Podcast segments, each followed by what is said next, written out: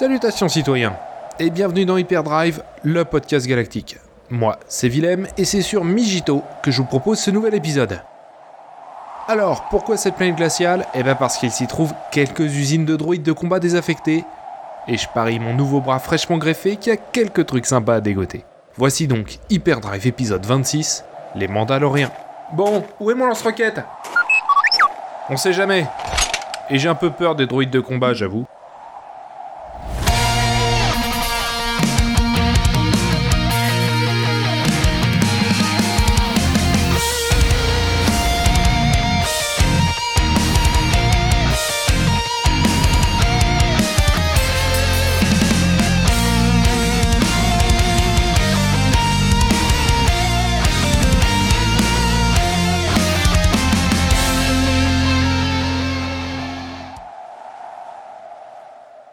Porte énorme. Encore. Bon, c'est généralement bon signe. Alors, comment j'entre ici? Ah, le pot de commande est là, au boulot. Et voilà, la vieille technologie, tout ça.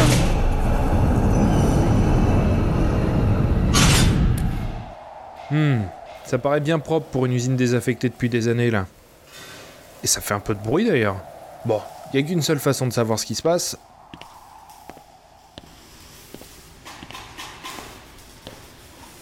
Ah ouais Mais ça tourne à plein régime en fait dans cette usine là. Regarde-moi ça, des B1, des, des plus gros visiblement. Il y a de quoi monter toute une armée. Hmm. J'aurais l'utilité d'une telle armée mécanique. Solderai quelques comptes rapidement. Les Mandaloriens, une civilisation qui a su marquer l'histoire de la galaxie comme aucune autre, et aujourd'hui au bord de l'extinction. Le plus célèbre d'entre eux est également le premier à avoir été vu par le grand public, Boba Fett. Ce personnage, qui participe à la capture de Han Solo, a beaucoup impacté le public, avant tout grâce à son costume, une armure au style implacable et d'une classe intemporelle, il faut l'avouer. Nous n'allons pas parler de lui ici, car ce personnage est complexe et mérite un épisode dédié pour bien l'appréhender. On va donc plutôt se concentrer sur l'histoire et la culture de son peuple, les Mandaloriens. Remonter l'histoire des Mandaloriens, c'est remonter celle de la galaxie tout entière et de ses plus grands ou pires moments. Que ce soit via des guerres contre le régime en place ou de manière plus subtile, ils ont toujours été présents pour jouer un rôle dans le fil des événements. Mais aussi craints que respectés, les Mandaloriens sont bien plus qu'un peuple, c'est une culture sans frontières. Derrière cette armure et cette image de mercenaires se cachent des hommes et des femmes d'honneur, avec un code moral strict et des règles à respecter, et c'est ce qu'on va découvrir ensemble. Ne plus. Où allez-vous? Euh, je vais là-bas. Recherche en cours.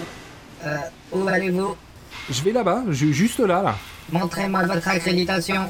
Bien sûr. Tenez, la voici. Allez, on va la jouer autrement. Je vais lui prendre son micro-transfondeur.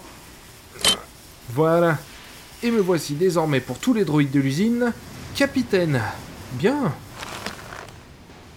Les Mandaloriens sont très largement des humains, mais l'origine de leur culture ne l'est pas. Au départ, il y a des milliers d'années avant l'avènement de l'Empire, les Mandaloriens sont des Taumes, espèces humanoïdes à la peau grise qui vivaient sur Coruscant, en plein noyau central.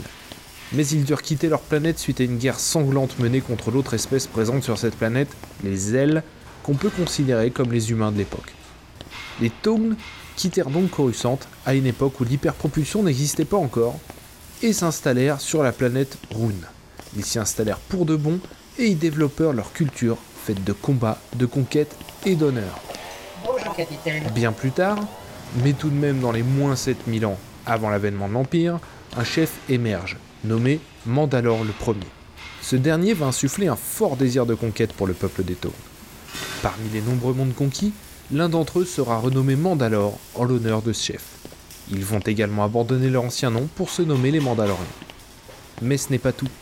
Toute leur société va évoluer pour devenir clanique et multiraciale. Ainsi, peu importe ton passé et d'où tu viens, si tu embrasses la culture mandalorienne, tu repars de zéro et te découvres un clan, une nouvelle famille et un nouveau but. Le temps passant, cette nouvelle société va sans doute contribuer à la disparition du peuple Taugne, ce au profit d'autres espèces, les humains en particulier. Mais au final, on ne sait pas vraiment ce qui s'est passé à ce niveau. La culture mandalorienne a continué de se développer au fil des millénaires, créant leur réputation de combattants incroyables. Cette culture étant avant tout basée sur le combat, ils développèrent une armée puissante, redoutable, qui entra en action pendant la Grande Guerre des Sith, 4000 ans avant l'avènement de l'Empire. C'est un des conflits majeurs de la galaxie dont nous avons déjà parlé dans l'épisode 6 d'Hyperdrive. Toujours organisés de la même façon, les Mandaloriens sont rassemblés sous un seul et même leader, le fameux Mandalore. Ce titre se transmet à la mort du chef en place. Le premier guerrier constatant son décès revendique le titre de Mandalore. Ainsi, la transmission du pouvoir se fait de manière quasi instantanée. Durant la Grande Guerre des Sith, les Mandaloriens ne prirent pas parti au départ, jusqu'à ce que les Sith en décidèrent autrement. Ainsi, Yulik Keldroma, seigneur Sith, défia le Mandalore en place, nommé l'Indomptable. Mandalore l'Indomptable perdit, et au lieu de le tuer et de prendre sa place, le seigneur Sith demanda à tout le peuple mandalorien leur soutien dans la guerre face à la République. Cela renversa l'issue du conflit et la République perdit de nombreuses batailles au point que Ulik Keldroma, disciple du seigneur Sith Exarchun, que les amateurs de l'univers étendu connaissent bien, se sentit pousser des ailes. Il décida de faire cavalier seul, sans tenir compte des directives de son maître, et attaqua directement Coruscant avec l'intégralité des forces mandaloriennes. Mais ce dernier eut les yeux plus gros que le ventre. Les forces mandaloriennes perdirent la bataille et Ulik Keldroma fut fait prisonnier. Cela finit par une défaite des Sith et donc des Mandaloriens. Mandalore l'implacable ordonna le repli de ses troupes sur la lune la plus proche de leur planète, mais ce dernier ne survivra pas à la retraite. Une fois cette guerre terminée, le nouveau Mandalore, Mandalore l'ultime, lança son peuple dans une nouvelle vaste guerre de conquête. Ils furent très agressifs et très efficaces, au point que leur espace devint plus vaste encore que celui des Hutt. Et lorsque la République, pourtant très affaiblie par la Grande Guerre des Sith qui vient de se terminer, décida de réagir face à cette nouvelle menace, on donna alors à ce conflit le nom de guerre mandalorienne. Enfin, c'est pas vraiment la République qui a réagi, mais plutôt des francs-tireurs Jedi qui rassemblèrent une armée, notamment Revan et Malak, qui font ensuite l'objet d'un jeu vidéo, Knights of the Old Republic. Bon, on va se renseigner un peu sur ce qui se passe là. Dis-moi soldat, qu'est-ce qu'on fabrique ici? Ce sont les lignes d'assemblage des modèles B2, capitaine. Des B2 Blast C'est la première fois que j'en vois en état de marche.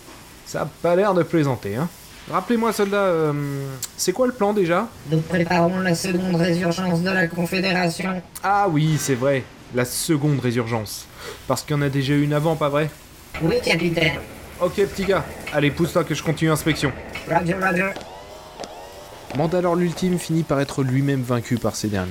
Les Mandaloriens rendirent les armes et commencèrent à se disperser. C'est à ce moment, alors que leur population était quasiment éteinte, que ces derniers se firent une réputation dans le mercenariat.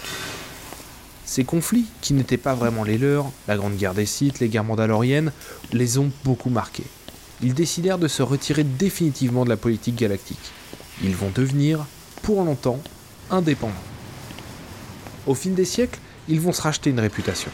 Toujours aussi craints et respectés bien sûr, ils vont se tourner vers le mercenariat, une force de frappe, individuelle ou collective, allouée. Leur équipement va s'alléger d'ailleurs pour devenir cette armure qu'on connaît tous. Ils vont également beaucoup développer leurs compétences individuelles. Pour être plus précis, ils vont passer de soldats, combattants agissant au sein d'une armée, à chasseurs solitaires. Ils deviendront donc beaucoup plus efficaces et dangereux seuls en tant que guerriers qu'avant. Ainsi, lorsque vous voulez qu'un travail soit bien fait, de manière efficace et rapide, appelez un Mandalorien plutôt que de vous encombrer avec un droïde de combat. Les unités B2 doivent se rassembler dans le hangar 34. Déploiement prévu dans 16 heures. Mais les vieux démons ne sont jamais loin et l'un d'entre eux va refaire surface sous le nom de Death Watch. Plus d'informations dans l'épisode 18 d'Hyperdrive sur les organisations criminelles.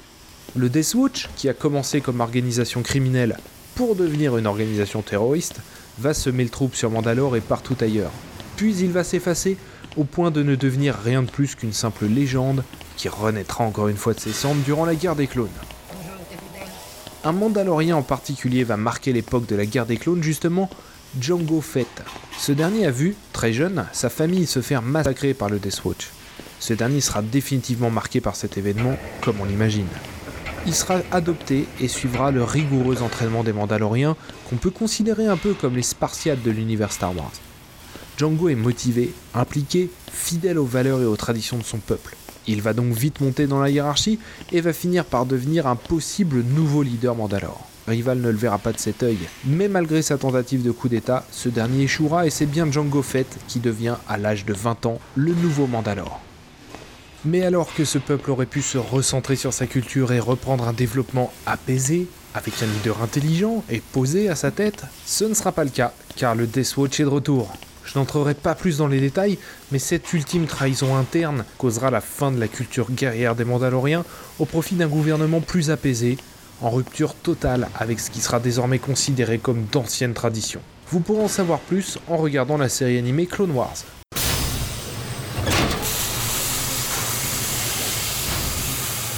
Mais les Mandaloriens sont des nomades, et cette culture ne sera jamais tout à fait éteinte, et reviendra même en force des années plus tard dans l'univers étendu. La culture mandalorienne est l'une des plus développées dans l'univers Star Wars. Nombre de romans, comics et jeux vidéo traitent du sujet. Les Mandaloriens parlent le basique, mais la langue mandalorienne, le Mandoa, est également beaucoup utilisée, ce pour plusieurs raisons. D'une part, car cette langue est la première manifestation de leur culture millénaire mais également car seuls les Mandaloriens parlent cette langue, et c'est donc un excellent moyen de discuter sans être écouté, ou tout du moins sans être compris. Comme je le disais, c'est un peuple nomade. Ils sont chez eux partout et peuvent être séparés des années de leurs proches si le besoin s'en fait ressentir. Un autre héritage d'une culture guerrière forte. Conséquence de cela, ils n'ont que peu de biens personnels. Le plus important pour eux restant leur armure qu'ils portent en permanence et qui est une preuve de compétence et de mérite.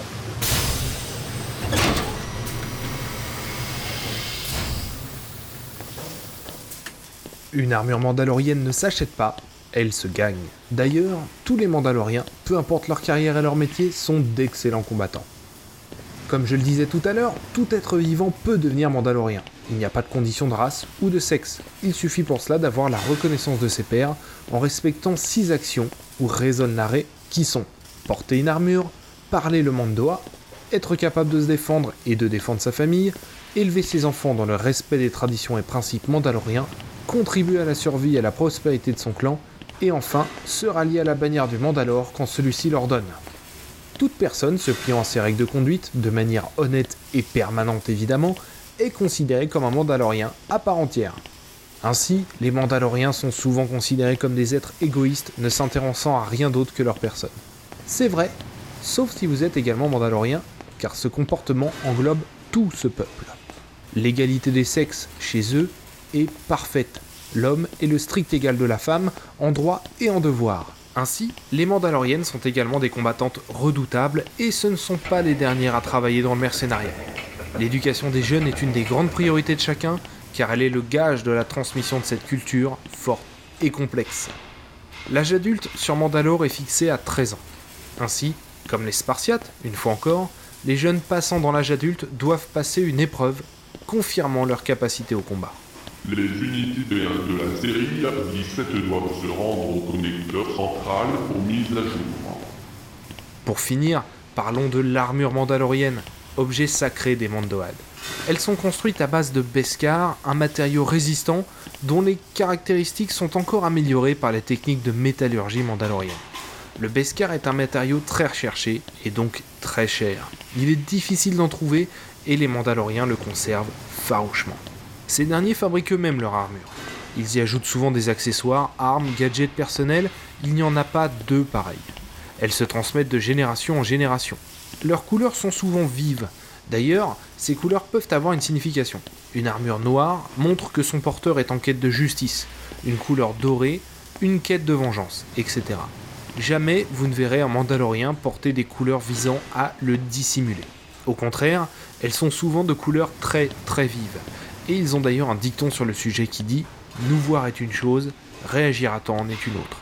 Et le sentiment de menace que dégage l'arrivée d'un Mandalorien est bien souvent un avantage pour eux. Intrus organique. Toutes les unités de combat doivent se rendre en zone 630. Ah, ça n'augure rien de bon ça. Alerte Intrus organique oh. Arrêtez-le Tuez-le Tuez-le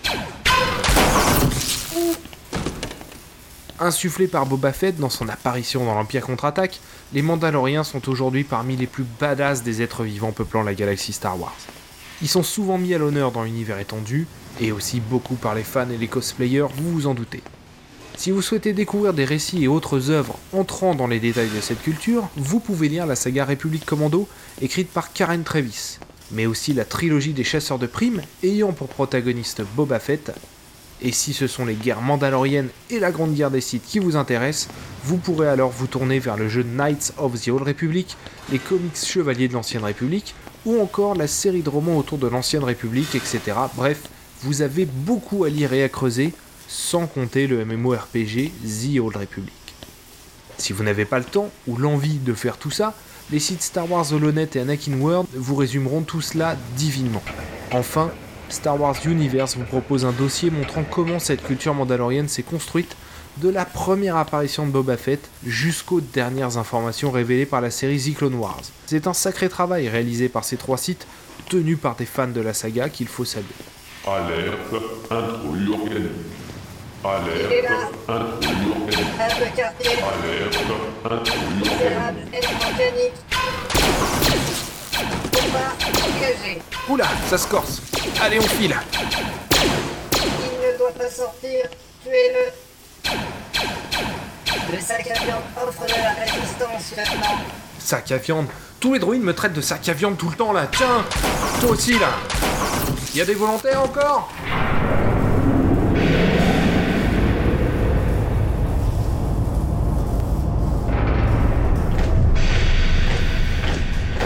J'aurais pas dû dire ça.